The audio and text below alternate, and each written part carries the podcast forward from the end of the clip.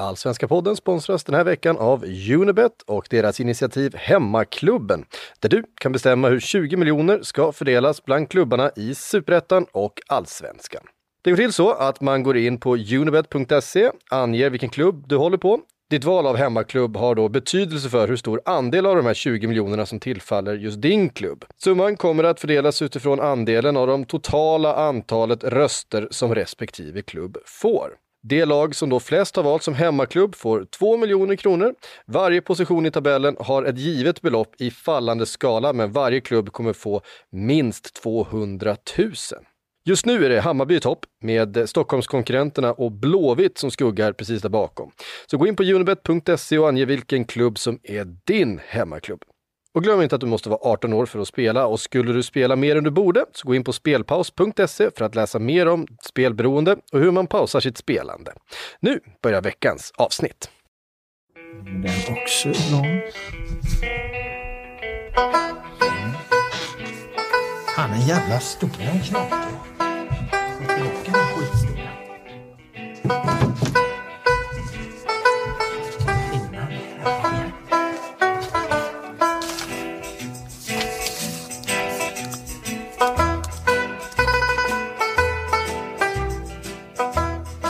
Hej och välkomna till den allsvenska podden som görs i samarbete med Robert Laul och Per Boman. Det är jag som är Laul och det är du som är Boman. Hej Per! Hej!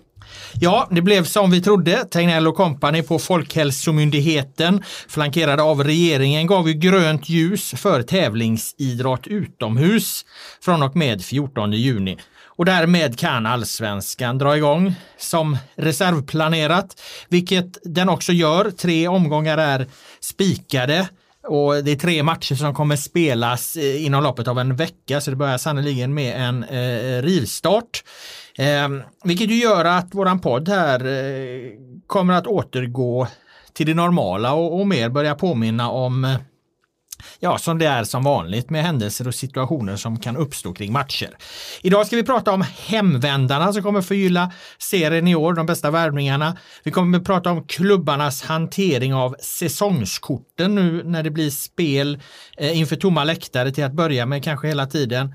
Vi ska prata om det här helt nya då med fem byten i matcherna. Bredast trupp vinner som det heter och ett eventuellt minskat intresse som kan följa i spåren av att ingen publik ännu är välkommen.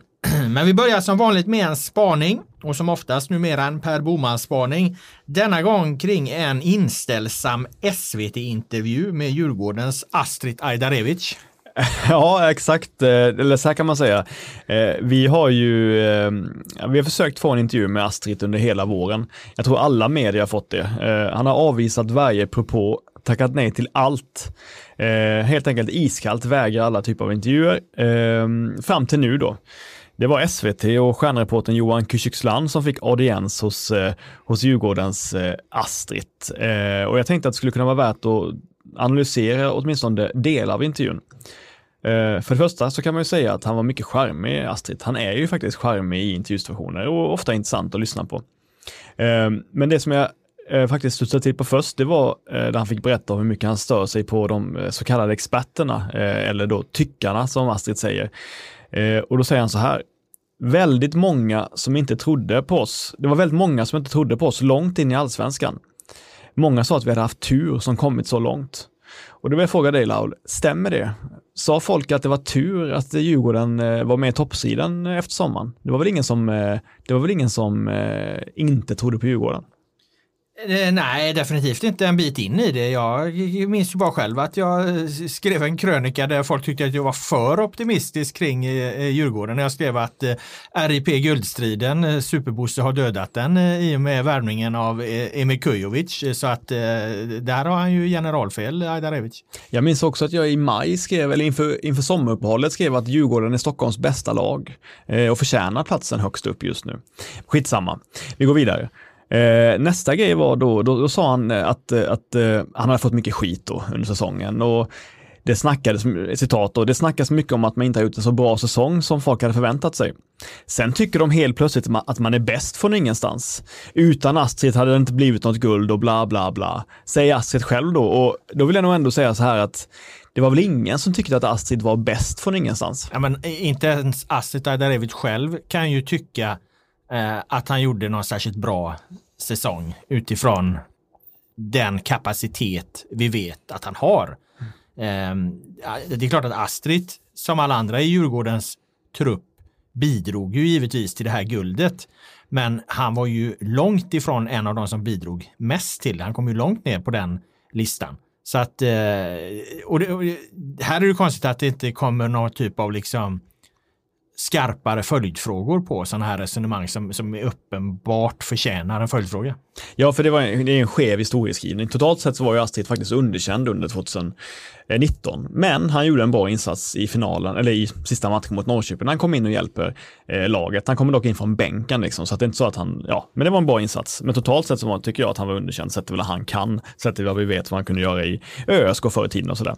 Men sen kommer det sista då, och då bollar Kyrkstegsland mycket generöst upp en fråga till Astrid om inte faktumet att han blev tvillingpappa inför premiären kanske var det egentliga skälet till att han inte kunde prestera så bra på planen. Eh, med tanke på att sömnen och rutinerna och allting påverkar mycket. Och, alltså i grunden har man ju förståelse för det, men det roliga är lite hur, hur, hur Astrid lägger upp det här då när han svarar på den mycket generösa uppehållningen Då säger han så här, jag ska inte göra det, göra det här som en bortförklaring, för det har jag aldrig gjort tidigare. Men det kan självklart ha sina för och nackdelar. Eh, lätt var det inte. Eh, men så fortsätter han. men jag kan inte säga att det var på grund av det som jag inte presterade bra. Det kan ha varit det, men jag kommer inte säga det själv. Och då vill man bara skrika rakt ut i intervjun. Ja, men du säger ju det själv konstant nu när du, du pratar om det. det. Du sa ju det precis. Exakt, exakt. Och jag menar, skämt åsido, det, alltså, det var kul att Astrid gjorde sin första intervju. Jag är glad över att han gör intervju igen. Det känns bra att han har blivit hyllad av Lagerlöf och eh, Bergstrand under försäsongen. För man vill ju ha en Astrid som gör hattrick i premiären, ber alla idiotiska experter dra åt helvete och sen liksom njuta av sitt eh, fotbollsspelande. Nej men jag håller med, alltså det, det blir ju två grejer som eh, är trista med det här och, och jag menar eh, det är klart man måste kunna kräva av Astrid Ajdarevic att ställa upp på intervjuer från fler än en så här liksom tillrättalagd intervju. Och om du nu är journalist och du får göra den enda intervjun, då måste du också ha integritet nog och ställa skarpare frågor. Vi har varit i, i, inne på det här tidigare, att det, det det svassas alldeles för mycket i vissa sammanhang eh, runt allsvenskan, eh, journalistiken runt den. Det här är väl ett alldeles utmärkt exempel på det från SVT. Jag menar den mest uppmärksammade incident som Astrid Aljarevic har varit inblandad i 2020. Det är ju när han lämnar träningen efter ordväxling och, och, så. Och, och, det har ju alla medier i princip rapporterat om den händelsen på Djurgårdens träning. Det är ju en självklarhet ur ett journalistiskt perspektiv att lägga en viss del av fokuset under en intervju på just det som, som har ett eh, stort nyhetsvärde för alla. Att, att man väljer bort liksom att, att fokusera ganska ordentligt på det. Det känns det fel. Ja, men det absurda är också att man skulle vara, så att säga, vara falsk eh, om man efter att ha ja, men Astrids bild då att säger man att han är dålig när han har varit dålig, eh, då är man liksom jävligt hård och sen helt plötsligt när han gör något bra och, och, och, säger att, om man då säger att han är bra då, då är man en falsk jävel liksom. Det är väl det som är det rimliga, att kritisera någon när de faktiskt inte presterar utifrån det de kan. Ja, och sen, men, ja. men, men, den här förståelsen är försvinnande låg i fotbollen generellt och bland supporterna skulle jag säga, mm. för det var ju exakt samma med IFK Göteborg. Mm. När de eh, höll på att åka ur 2018 så var ju kritiken kraftig mot de inblandade. Allt från liksom sportchefen Mats Gren, tränaren på Asbaghi, eh, till spelarnas prestationer på plan. Eh, sen så spelar de klart bättre året efter och, och, och då är det plötsligt fel. Då, då är man en kappvändare för att man skriver att nu är Blåvitt bra. Det, det, det perspektivet är så jävla obegripligt för mig. Alltså, du skriver ju ett lag skit, en spelare är usel, en tränare eh, är dålig, en sportchef eh, värvar fel.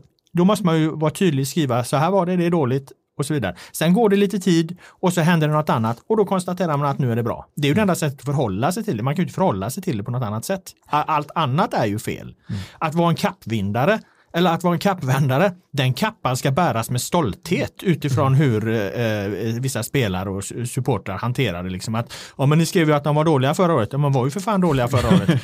Ja, men nu skriver du att de är bra, ja, men de är ju för fan bra nu. Så att jag menar, alla, alla liksom journalister som, som eh, anklagas för att vara kappvändare, bär er kappa med stolthet. Det, det är mitt tips. Det var fina slutord för spaningen. Ja, det var en intressant spaning. Eh, det blev en liten diskussion om det också. Eh, vi går över till dagens första ämne som har rubriken Lösningen. För i fredags blev det ju då bekräftat att svensk idrott får gå igång och då är det intressant att ställa frågan till dig Per Boman. Du hamnar mycket i fokus här i början av podden. Ja. För du stod varken på barrikaderna för att idrotten skulle få starta upp eller vände dig direkt emot det. Däremot var du lätt kritisk till fotbollen när de höjde tonläget häromveckan. Och då undrar ju jag då när nu FOM säger att det är okej okay att spela fotboll exempelvis. Eh, visst var det rätt då av fotbollen och till viss del även av Sportbladet att driva på den här frågan om en start? eh, nej men det är en intressant fråga. Eh, man kan säga så här, det var lite svårt för mig. Alltså jag kan inte låtsas som att jag brann för att fotbollen skulle få sin uppstart tidigt, för det gjorde jag inte. Eh, men däremot så är det en självklarhet för mig att fotbollens företrädare som liksom part i målet eh, ska göra vad de kan för att få igång deras verksamheter. Ehm, sen kan man göra det på bra och dåliga sätt eh, och generellt sett gjorde de det på ett bra sätt. Ehm, men det är ju deras skyldig, skyldighet som intresseorganisation att jobba för det. Men för mig personligen, min egen känsla, så vet jag inte. Alltså, är jag säker på att det var viktigt för samhället att fotbollen kom igång i, i mitten av juni? Eh, tror jag att det liksom är avgörande för svenska folkets moral typ eller sådär? Nej, det tror jag inte.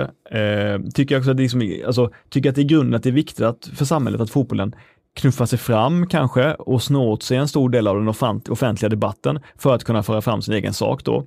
Alltså det är ju rätt utifrån fotbollens egen synvinkel, men det är också möjligt att FOM och regeringen fick lägga ner en hel del arbetstid, en hel del möda och tankekraft som kunde lagts på andra viktiga delar av samhället för att på något sätt bereda väg för fotbollen. Det är inte fotbollens problem, men jag menar bara att det är inte säkert att det var, att det, var, att det, var det, det mest samhällsnyttiga, så därför kan inte jag liksom säga att jag, att jag verkligen Ja, att jag brann för att den skulle kunna starta upp nu i, i juni. Men jag, jag, jag är inte kritisk till det heller. Mm. Ja, jag, jag, jag tycker att det hade varit ett problem eh, för fotbollen och eh, till viss del även för vår journalistik ifall det hade blivit ett väldigt tydligt nej. Mm. Idrotten ska inte gå igång för det hade inneburit att vi hade bedömt situationen eh, helt fel. Eh, som vi nu med den timing som vi nu följde frågan att eh, när beslutet kom om att fotbollen inte skulle få starta upp, då var det inga eh, protester mot det, vare sig från idrottens, fotbollens eller från medias eh, sida egentligen. Sen när tid gick, saker förändrades, man lyssnade på, på vad företrädarna för FOM sa, att i det läget eh, sätta strålkastarljuset på eh, det problematiska i att fotbollen och idrotten inte kan starta upp trots att det bedöms som riskfritt för de som gör riskanalysen. Mm eh, gjorde att det, det, spelar liksom ingen roll huruvida det är den största eller viktigaste samhällsfrågan. Det blir mer en rätt eller fel fråga. Eh, i, det här, I det här läget var det rätt att driva på för idrotten och fotbollen och kvittot på att det var rätt kom när FOM gav sitt klartecken. Mm. Eh, det skulle jag vilja säga. Och jag tycker också att jag gjorde en intervju med Anders Tegnell i mitten av mars eh, och då pratade han om att det kommer inte kunna spelas någon allsvenska på ett tag här. Och sen lite senare så kom ju eh, stoppet och allting och det sköts upp och, och hela det här. Va? Och i den intervjun så sa var, Anders Tegnell var ju väldigt tydlig att det som, det som kommer hända nu det är att vi kommer se en uppgång. Framförallt under april, då kommer det dra igång, tror jag han mm. uttryckte det som. Vi pratade om det då, att mm. han, han pratade om det, då kommer den här smittspridningen dra igång. Och kurvan kommer gå upp. Sen kommer den successivt börja gå ner i maj och man kanske kan spela fotboll i juni. Alltså han är ju 100 procent exakt korrekt med den analysen. Men den var ju inte 100% säker eftersom de visste inte exakt att det skulle bli så här. Därför var det väldigt logiskt tycker jag att idrotten och fotbollen låg nere under den här perioden där man inte visste. Nu såg man att det var precis som de sa i mitten av mars. Det var precis så som det tycks ha blivit. Och då, blir, då hamnar frågan i ett annat läge och då är det också naturligt att släppa på det igen. Mm. Så att därför tycker jag nog att frågan har skötts väldigt bra av egentligen alla utom Lars-Christer Olsson som, som jag tycker uttryckte sig så jäkla slarvigt i sin kritik. Ja. Och, och, så här, jag menar hur snyggt är det här citatet i efterhand? FOM är inte intresserade. Ja. Alltså det är ju totalfel av Lars-Christer Olsson. Han borde liksom ha få munkavle resten av säsongen, minst med tanke på hur snett ute han var, var där. Han säger att problemet är inte RF, problemet är RFs ordförande om Björn Eriksson. Nu har man hittat jättefina samarbeten med det här med att RF ska ha någon form av, av liksom bevakande roll, vilka sköter sina protokoll, medicinska protokoll. allt. det har väl blivit jätte, jättebra allting. Eh, så att jag, jag tycker att det var rätt att driva på det från fotbollens sida, men av vissa företrädare, exempelvis Lars-Christer Olsson, ordförande för svensk elitfotboll, alltså högsta hörnet intresset där för, för allsvenskan och superettan gjorde det på helt fel sätt. Så att han kan ju definitivt få bakläxa, men inte debatten som helhet. Nej, men jag håller ju med om att fotbollen har gjort det fotbollen ska göra, liksom. så är det verkligen. Men det, det, jag menar bara att det kan säkert finnas massa verksamheter i Sverige som, som hade behövt hjälp och extra stöd och få igång, sin, få igång, komma igång nu, men som kanske inte haft den, den motorn bakom sig helt enkelt. Så jag menar bara att det, det, jag är inte säker på att fotbollen är viktigast av allt för att få det företrädet. Det var det jag menade bara. Ja, och jag menar att det är egentligen inte en fråga om vad som är viktigast, utan det är mer en fråga om rätt eller fel. Ja, jo, absolut, men det är många som har möjligheten och det är ju många som har rätt eller fel för många verksamheter, många saker i samhället som är viktiga men som inte haft den motorn bakom sig. Men säger det inte någonting liksom om, om idrottens eller kanske allsvenskans betydelse då när, när eh, Nyamko Sabuni då mm. eh, för Liberalerna, visserligen är ett uppenbart eh, försök ja, att locka röster i, ett, i ett svårt läge, men, men det blir ändå allsvenskan som får bli den här liksom symbolen för idrotten. Det är inte hockeyn, det är liksom inte friidrotten, det är inget annat, utan det är allsvenskan. Det, det visar ändå på no, något slags eh, Eh, något som har byggts upp över tid och hur viktig den här eh, allsvenskan just är eh, som symbol för svensk eh, idrott. Det är intressant så här, Liberalerna Eh, är inte rädda för vad det kan betyda att slakta arbetsrätten i opinionsmässigt. Det kan man liksom gärna göra med, med, med både yxa och påk. Men däremot vill man inte hamna fel i den allsvenska debatten. Där, där vill man verkligen hamna rätt liksom för att inte eh, stöta sig med några poten, potentiella väljare. Så det är ju intressant. Nej, och jag tror inte att, eh, jag tror inte heller att så jävla stort är ju inte intresset för allsvenskan egentligen. Mm. Vi, ska, vi ska komma tillbaka till det, men, men eh, alltså för de som kollar på allsvenskan, jag menar majoriteten av människorna i Sverige tycker allsvenskan är en rätt usel liga och ganska tråkig att kolla på. Sen har du ett, ett, ett gäng som tycker den är förbannat rolig. Liksom. Men majoriteten tycker allsvenskan är rätt usel jämfört med andra ligor och är totalt ointresserade av den. Men det finns en jävla kraft i allsvenskan att allsvenskan ska, ska finnas. Alla har i alla fall någon form av, av relation till allsvenskan. Det, det är det jag tror man utnyttjar där. Mm. I Liberalernas fall, då, vilket var ett sidospår. Alltså, absolut. Eh, men då har vi rätt ut den frågan. Ja, men köper du mitt svar eller tycker du att det var ett fegt eh, tassande? Nej, men jag, jag, jag har ju gjort invändningen två gånger, jag kan göra den tredje. Alltså jag, jag, du hänger upp det på att i fotbollen och idrotten är inte mest samhällsnyttig. Att det är det man måste, man ska ställa det liksom i någon slags lista där. Mm. Jag, jag underkänner det synsättet och, och, titta, och, och titta mer på, eh, finns det skäl eller inte för den här verksamheten att, att dra igång? Och när de, när de, liksom, de som bedömer smittspridningen säger matcherna är inte problemet, då spelar det ingen roll var, mm. på, var, var i hackordningen fotbollen ligger, då ska den igång i alla fall fall eftersom mm. bedömningen har gjorts att det är inga problem. Mm. Eh, uppstår det andra problem så hanteras de av andra delar av, av, av vi har nu. Nu har man ju flyttat liksom eh, bestämmandet över eh, restauranger och sportbarer. Det har lagts på kommunal nivå och så vidare och så vidare. Så att jag tycker inte att man ska se det. Man ska inte sätta en lista vilka, vilka branscher eller så som är mest samhällsnyttiga för att få igång, utan det handlar helt enkelt om hur man måste se det ur ett smittspridningsperspektiv och när de som bedömer det säger det är lugnt, ja men då kör man. Vet du vad jag kände också? Jag kände att Precis, det var som att det, det, mm, eh, tummen upp för idrotten och för fotbollen. Eh, det var som att det var porten in till, till nu gör vi vad vi vill nästan. Alltså jag menar det är klart att det blir ju fint väder precis samma dagar också, men man får ju känslan av att allting nästan rämnar, rämnar nu liksom, att det är ju, folk lever sina liv ganska normalt nu, många i alla fall, åtminstone på fritiden utanför arbetena, eh, att det, det, det börjar kännas mer och mer normalt. Det, den här normaliseringstakten går ganska snabbt nu för att vad man kan öppna upp helt enkelt. Ja. Jag tror inte de är rädda för att stänga igen ifall det skulle kurvorna eh, skenar iväg uppåt. För att då blir det politiskt omöjligt på alla sätt, eh, tror jag, mm. för, för idrotten att rulla på ifall det hamnar i ett liknande läge igen. Mm. Så att man, och det har de varit ganska tydliga med också. Och det är väl bra. Mm. Jag tror inte jag skulle, alltså Sen så finns det andra delar i det. Nu kommer en publikdiskussion antagligen släppas på här med tiden. Då ska man få mm. publik tillbaka på läktarna. Den frågan tycker jag är alls inte lika självklar att driva Eh, för att där finns inte hittills några argument från de som är bäst satta att bedöma frågan om att det, är logiskt och klokt att släppa på stora folksamlingar inne på arenan. Ja, Johan Karlsson sa ju eh, på FOM sa ju att eh, under sommaren kommer det inte bli någon publik i alla fall. Nej. Eh, det leder oss in på vårt nästa ämne då, eh, att det inte blir någon publik för att det eh, aktualiserar ju det här med säsongskort. Ehm, klubbarna drog ju redan innan säsongen stoppades så drog de in runt 100 miljoner på säsongskort. Ehm, och exakt vad som händer nu när det blir tomma läktare, det återstår ju att se eftersom vi vet inte exakt hur, hur många matcher det blir tomma läktare på. Men faktum är att Hammarby eh, sålde årskort för ungefär 30 miljoner kronor. Eh, Malmö, AIK och Djurgården drog in runt 20 miljoner respektive klubb då på, på eh, säsongskort.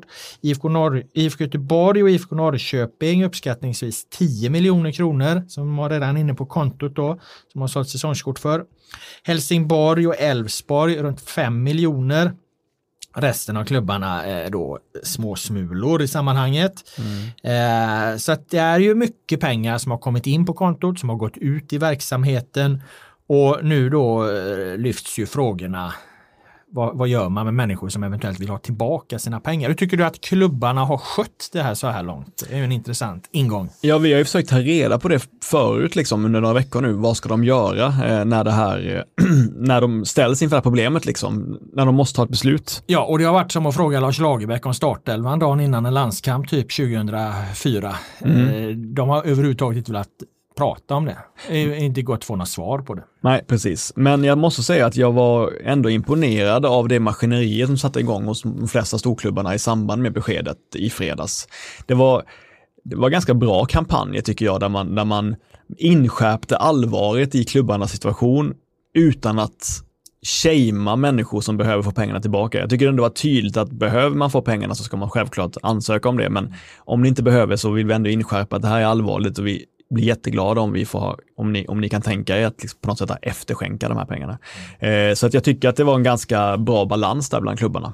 Jag tycker, jag tycker att man kan sortera upp hur de har hanterat det, för att jag tycker att de, de föreningar som har gjort tydliga eh, lönesänkningar, mm. de har större moralisk rätt att vädja till supportrarna att eh, eh, jag kräver inte pengarna tillbaka. För att då delar man någonstans på kostnaderna. Om man, om man liksom fortsätter att pumpa ut de här skyhöga lönerna som spelarna har. Jag menar snittlönen i allsvenskan är 100 000 kronor i, i, i månaden. Eh, vissa tjänar ännu mer, mer än så.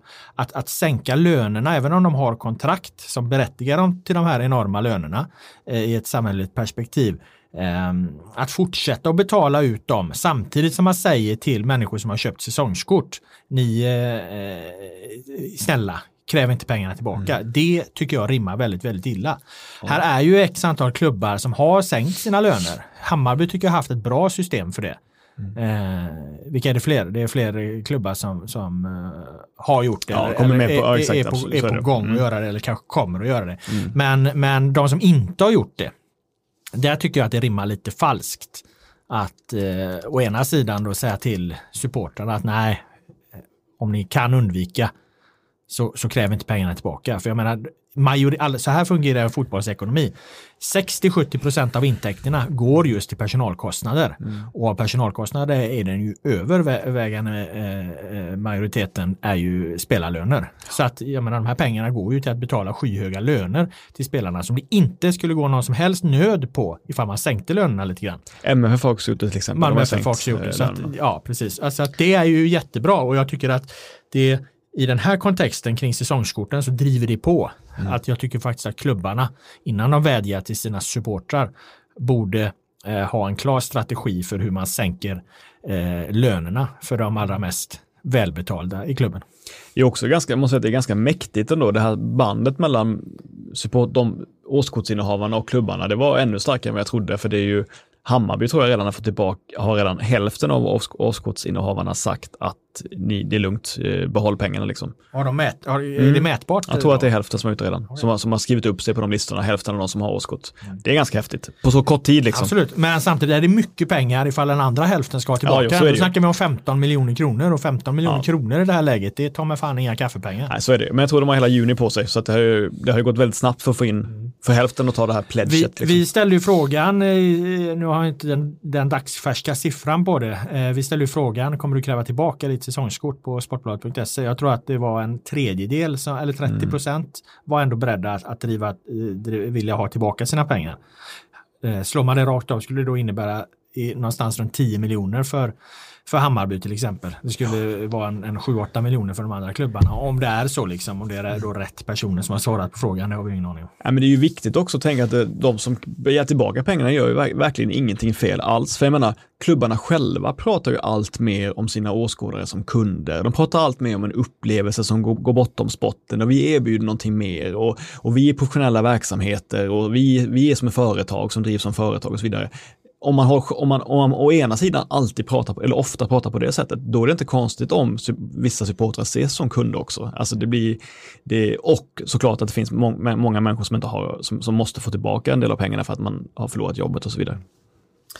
Bra, vi lämnar det eh, ämnet med det och eh, eh, går tillbaka, eller går vidare till eh, de som har kommit tillbaka. Det var det jag skulle säga. Eh, ämnet är hemvändare och eh, Jakob Johansson blev klar för IFK Göteborg här för ett tag sedan. Vi har inte pratat något om det i podden. Vi har väntat till att vi skulle få ett klartecken för att serien skulle kicka igång. Eh, det gör den ju nu och då är det frågan, är Jakob Johansson hela allsvenskans hittills tyngsta värvning. Ola Toivonen är ju på G in till Malmö. Han skulle ju givetvis utmana om den eh, eh, titeln. Eh, vi har sen tidigare när vi har tippat, eller när vi har rankat nyförvärv till allsvenskan så har vi haft Isak Kiese högt upp, vi har haft Ebenezer Ofori högt upp, Abbe Khalili, det har väl egentligen varit de tre bästa. Khalili är ju ingen klockren hemvändare dock. Eh, Thelin och Ofori är väl någon form av, av återvändare i alla fall.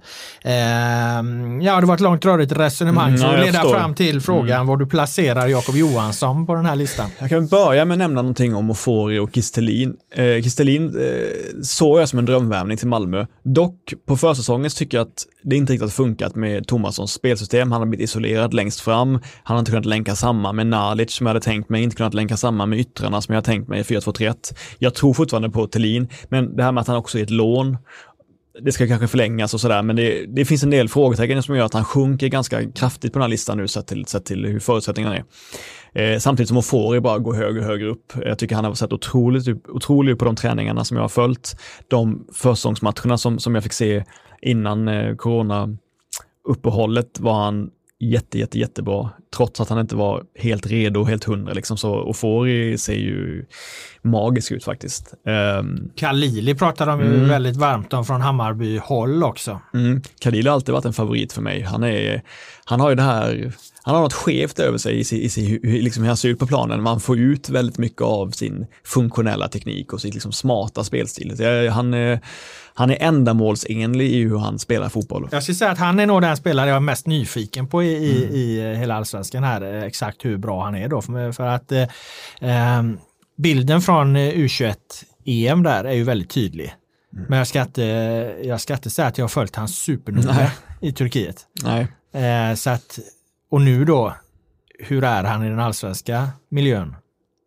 Det är jag väldigt, väldigt, väldigt nyfiken på. Han Men, ser- men skitsamma, Ja. jo, Johansson då? Ja. Är han bästa värvningen? En skada för Johansson är den bästa värvningen. Ja. Det tycker jag. Särskilt nu när, när Ola T är faktiskt eh, några år äldre än han. Alltså hade, jag minns att vi pratade i den här podden, förra gången vi hade den här podden, 2016 eller 17 så minns jag att vi sa att Ola Toivonen är den perfekta ersättaren för Marcus Rosenberg. Det är den enda som kan ersätta Rosenberg på lång sikt.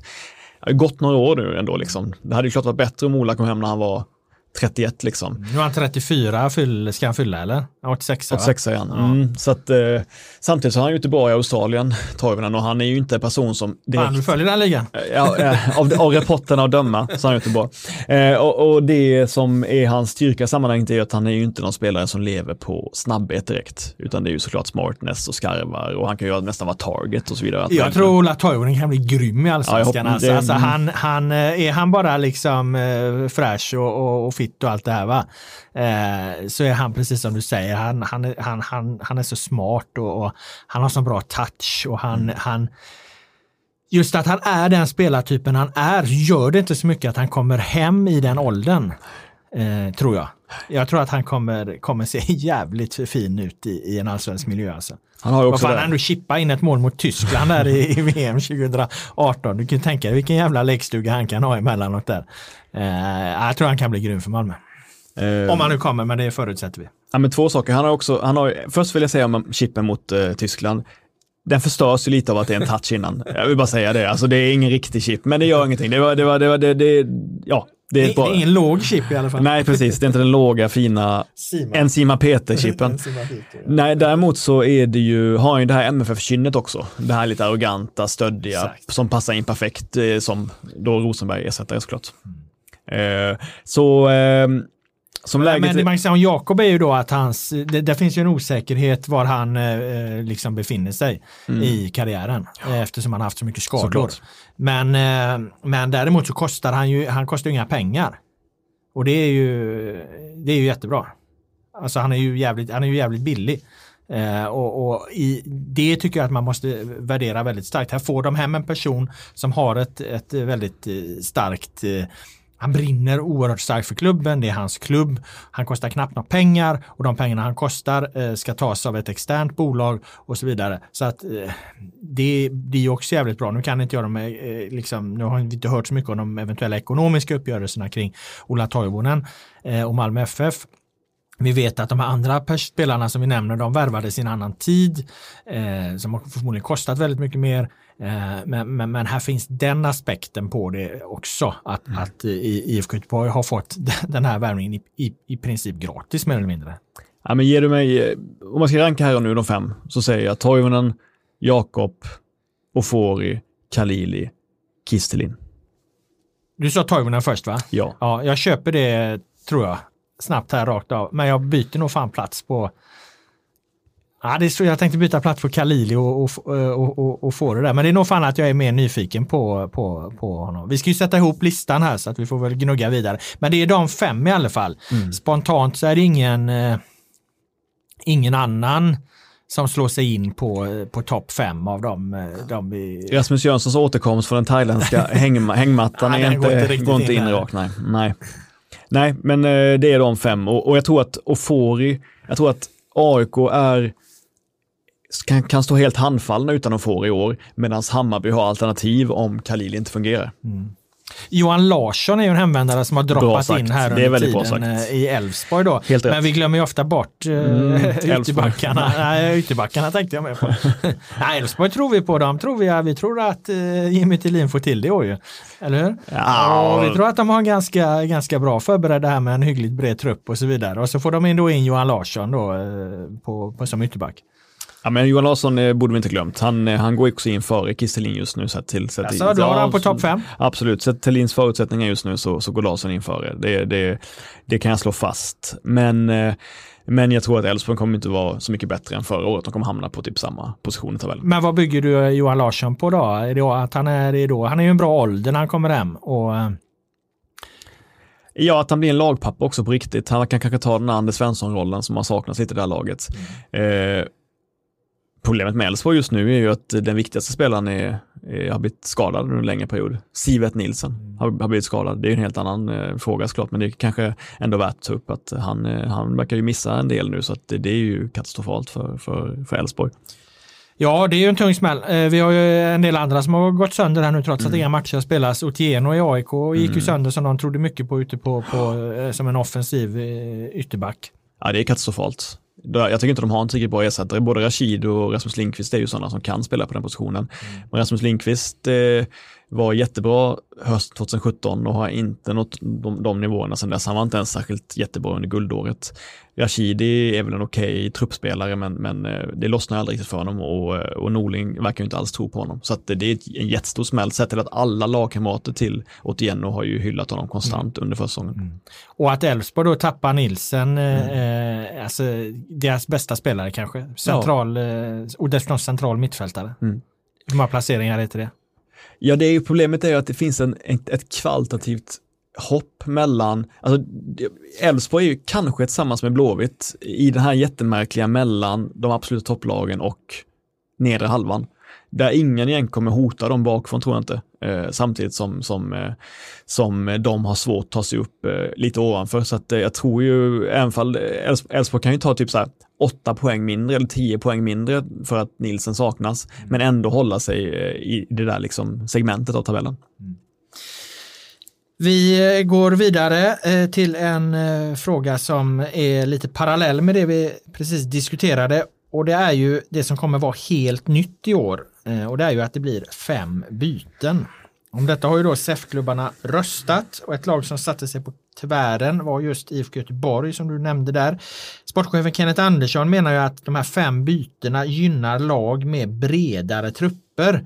Att man kan använda de här bytena för att förändra matchbilder till exempel. Alltså bytena har ju kommit till ur ett slags eh, ja, för att minska belastning och, och, skador och så. Alltså det handlar ju om att skydda spelarna helt enkelt nu när, när eh, spelschemat komprimeras och det blir, det blir väldigt mycket matcher på kort tid. Men IFK Göteborg då är det en klubb som varnar för att man kan använda det här på ett taktiskt sätt och det har de ju helt rätt i. Det är klart att man kan. Du, du liksom du kan ju leda med 1-0 i, i, paus och vrida om balansen helt i, i, laget genom att ta in fler defensiva spelare. Eller om du har väldigt, väldigt många bra anfallsalternativ kan du köra en tremannakedja i första halvlek. Sen slänger du ut alla de tre i paus och skickar in tre nya vinthundar som får jaga på där framme. Det kan ju vara, vara tufft att, mm. försvara sig mot. Jag menar säga att Hammarby då som ju kanske är ett lag som har flest alternativ på, mm. på offensiva positioner. Att de kör Tankovic, eh, Aron Johansson och, och Alexander Katjaniklic i halvlek ett och i paus så kommer Paulinho och Ludvigsson och Imad Khalil in. Så det är klart att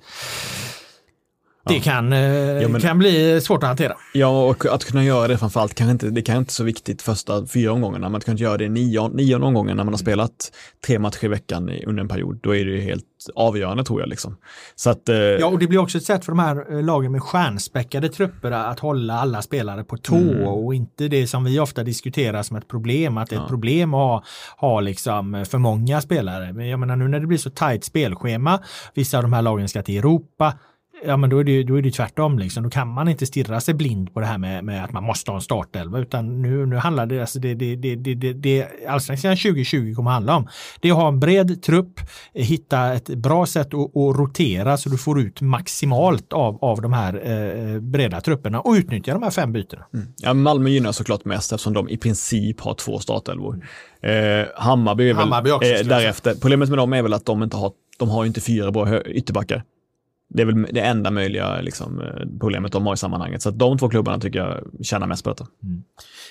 Eh, sen finns det då de som har en jävligt tunn trupp också, som mm. redan har varit ute och flaggat för det. Jag tror inte det är en slump till exempel att IFK Göteborg sattes, motsatte sig det här eh, med fem byten. För att IFK Göteborg har ju i år en bättre startelva än de började 2019 med en klart bättre startelva. Jag menar de hade inte Aiesh i laget när allsvenskan 2019 började. De hade inte Sana, hade framförallt inte Jakob Johansson. Eh, så det är klart att de har en, en, en, eh, en, bet en bättre startelva på många sätt som kan få vara med hela året dessutom.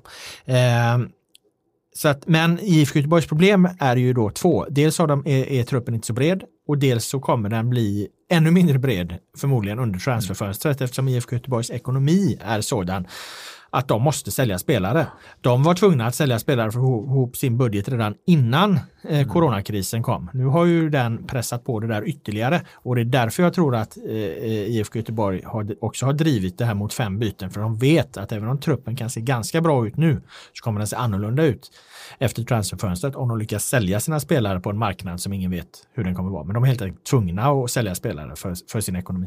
Det är en intressant poäng. En annan grej som jag tänkte fråga dig om det är att Eh, Eh, det finns ju somliga storlag ute i Europa som har hävdat att det faktiskt är eh, de sämre lagen som kommer gynnas av att göra många byten.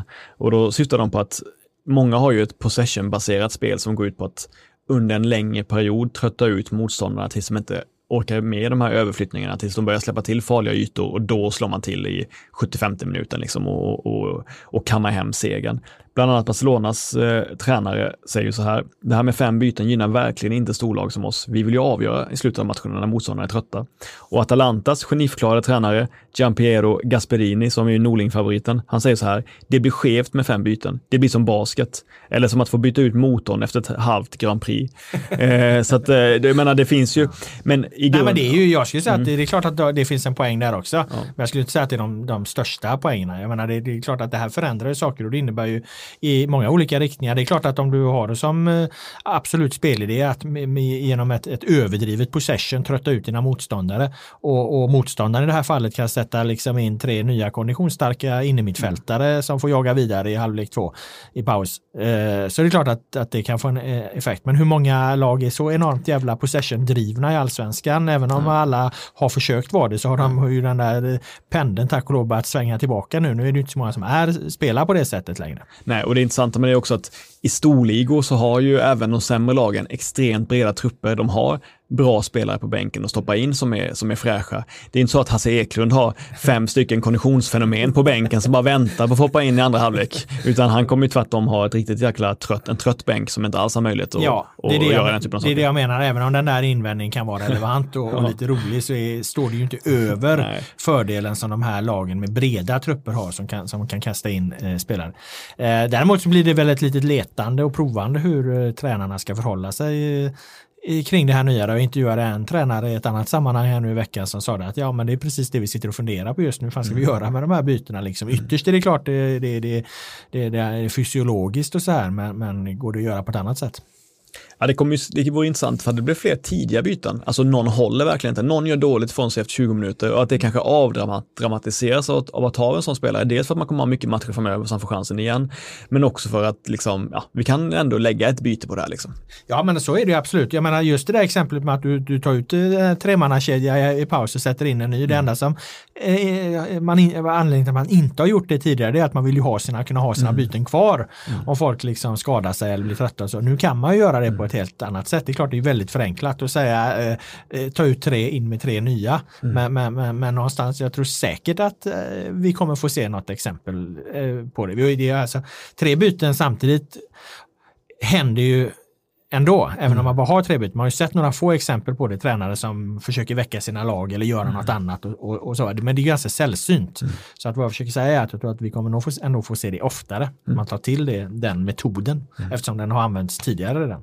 Så vi kan slå fast att förmodligen är det ganska orättvist med fem byten, men det ska bli spännande att följa det. Ja, precis som med allt annat som är, mm. är, är nytt eh, med den här allsvenskan så är det ju en extra krydda, alla de här nya situationerna som uppstår. Man kan ju säga så här att eh, eh, AIK brukar ju sätta en väldigt stor ära mm. i att gå före på olika sätt och liksom uppfinna fotbollen på, på olika sätt och saker runt omkring det. Det skulle inte förvåna mig om AIK med Rickard Norling i spetsen har ägnat många hobbytimmar åt att fundera på hur han ska hantera de här fem bytena. Eller vad tänker jag rätt? Absolut, jag tror vi kan vänta oss sånt riktigt jävla raffinerat borta mot Örebro på Bern Arena första omgången. Eller vi kräver nästan det. Ja. Eh, då var det nog det vi hade idag om eh, Nej, det var det inte alls. Förlåt. Eh, vi har ytterligare en punkt på eh, programmet där som jag höll på att glömma och det kanske, kanske säger något om just den punkten.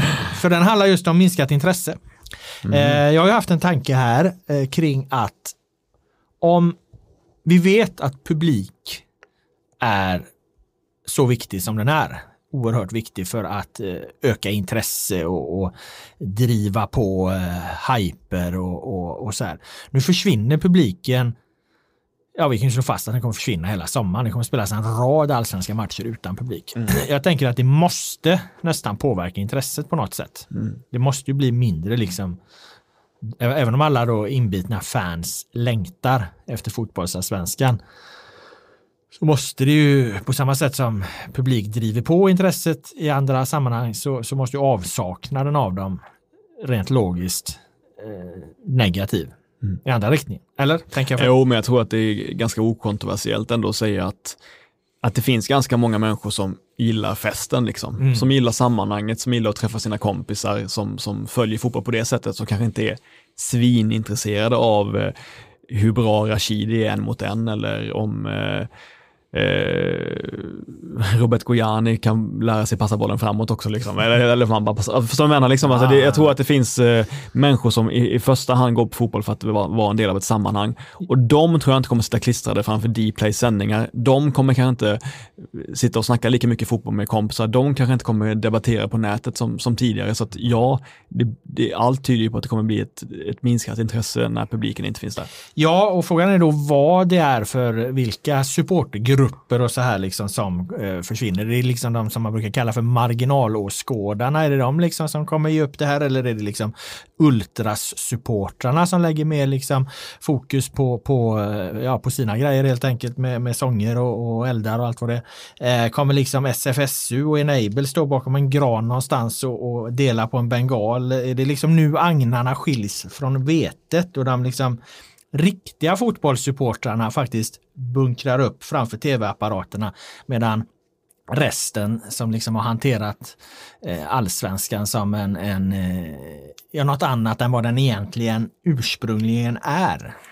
Eh, för det kommer ju få effekter liksom för oss på, som jobbar med plusförsäljning. Hur kommer den påverkas? Eh, hur kommer liksom mediaintresset påverkas? Hur, kommer, hur går det för vårt managerspel? Vi har tagit ut manager-elvor. Kommer folk köpa lika många, många sådana elvor? Alltså det, det, finns ju en oändlig eh, rad liksom, eh, parametrar där med sponsorerna. Jag antar att det finns sponsoravtal som, som är reglerade på olika sätt och så. Så att jag tror inte riktigt att det är någon fråga man ska ta så himla lätt på. Utan eh, dyker intresset kraftfullt på liksom alla, allt det här omkring liksom, så kommer det ju sluta med att det här runt omkring kommer liksom inte göras. Ja, men det är klart att det är möjligt att de som sitter på gräddhyllan på stora feta sponsorloger och sådär, att, att de, kanske, de kanske inte är en del av den genuina fotbollspubliken, de kanske skiter i det. Mm. Eh, på samma sätt som kanske somliga som gillar kanske supporterspektaklet med, liksom, som är en del av den, den rörelsen som tycker att det kanske är viktigast, liksom, hur, man, hur man presterar i grupp som supporter. Det kan man ju få tycka. Liksom. Och det, det, är ju ganska vanligt liksom, att många är extremt engagerade i det och det är ju en liksom, stor folkrörelse. Men om man tycker det är mer intressant än själva spelet på plan så ja, då kommer man ju inte följa sporten så mycket nu. Liksom. Så det är klart det finns ju, jag tror alla delar av publiken kommer ha sin beskärda del som inte kommer vara lika intresserad längre. Jag tror alla olika segment av den klassiska allsvenska publiken kommer ha, kommer ha färre som verkligen brinner för det nu under sommaren. Ja, eh, de som följer fotboll ungefär som jag gör, för oss blir det ju inte så jättestor skillnad. Om jag mm. försöker bortse från liksom, eh, min journalistroll då, så är jag ju intresserad av allsvenskan eh, egentligen bara utifrån det som händer på planen och vad profiler och, och karaktärer eh, har för sig och, och kanske säger och, och, det, liksom, det blir fotbollsmässiga debatter sitter och någon tränare har någon åsikt om att eh, spelet har utvecklats si eller så. Liksom. Mitt intresse är ju väldigt fokuserat till, till just det, alla delar liksom som eh, eh, styrs av det. För att, men, men det som där försvinner, det kan ju vara liksom hela den här spekulationsdelen eh, kring nyförvärv och så. Liksom. Hur, hur många nyförvärv är det rimligt för, för fans som är intresserade av fotboll på plan och gå runt och, och, hoppas på ifall vi har en transfermarknad som inte finns. Mm. Det, jag tror att det, det, hela den där, liksom, hela silly är ganska starkt även i allsvenskan. Mm. Det är väldigt intressedrivande att det finns liksom en dröm om en bättre spelare här och en bättre spelare där. Liksom. Om den drömmen kanske inte heller finns kvar så, så är det också liksom ett område som intresset kan dala på.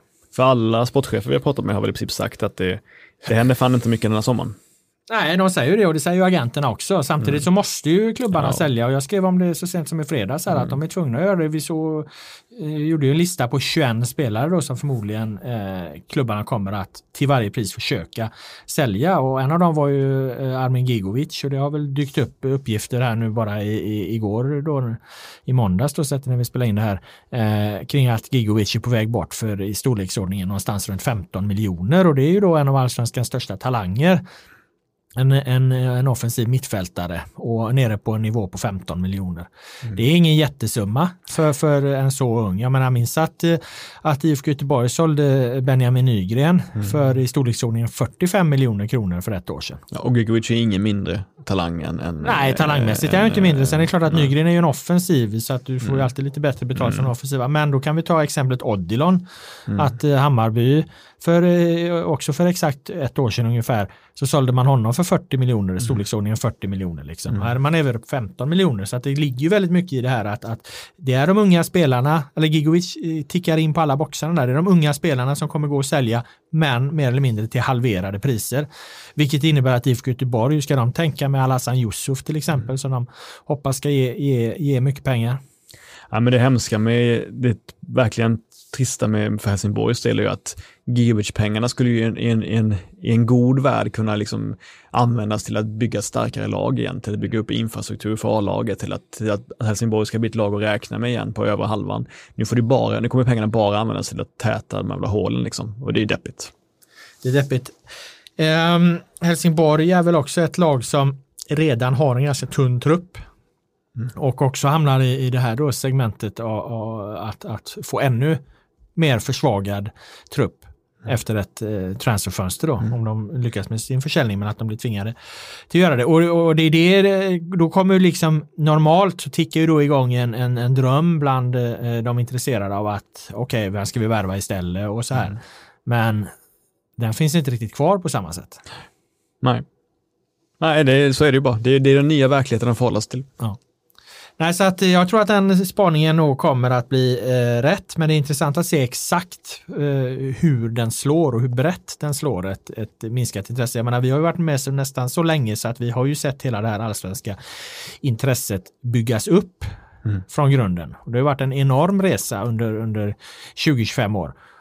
Och sen har vi sett en liten dipp där runt eh, åren 2010 kan man säga. Då publiksiffrorna gick neråt och det var typ eh, det var bara, Malmö FF och Helsingborg i toppen där under ett par år. Mm. Och, och eh, storklubbarna misslyckades liksom en efter en och, och det hängde ju, det var det också liksom skakigt i världen så att säga. Du hade finansbubblan där som, som påverkade så att det, det såldes då mindre spelare från eh, från allsvenskan så att klubbarnas ekonomi påverkades. Så, så, att det var mycket, det hände mycket runt de åren också. Mm. Nu får vi en liknande situation. Det som hände då för tio år sedan det var att allting återhämtade sig väldigt snabbt. Jag skulle säga att 2013 när Malmö FF då med sitt eh, kanonlag där sen också gick till, till, Champions League. Det har ju dragit upp allting igen. Mm. Så att den dippen blev ju egentligen inte, inte så många år. Sen, sen var det ju liksom, kurvan vände och sen var det tillbaka uppåt, uppåt med allting igen liksom. Mm. Uh, det, men det vet ju inte om det blir så i år.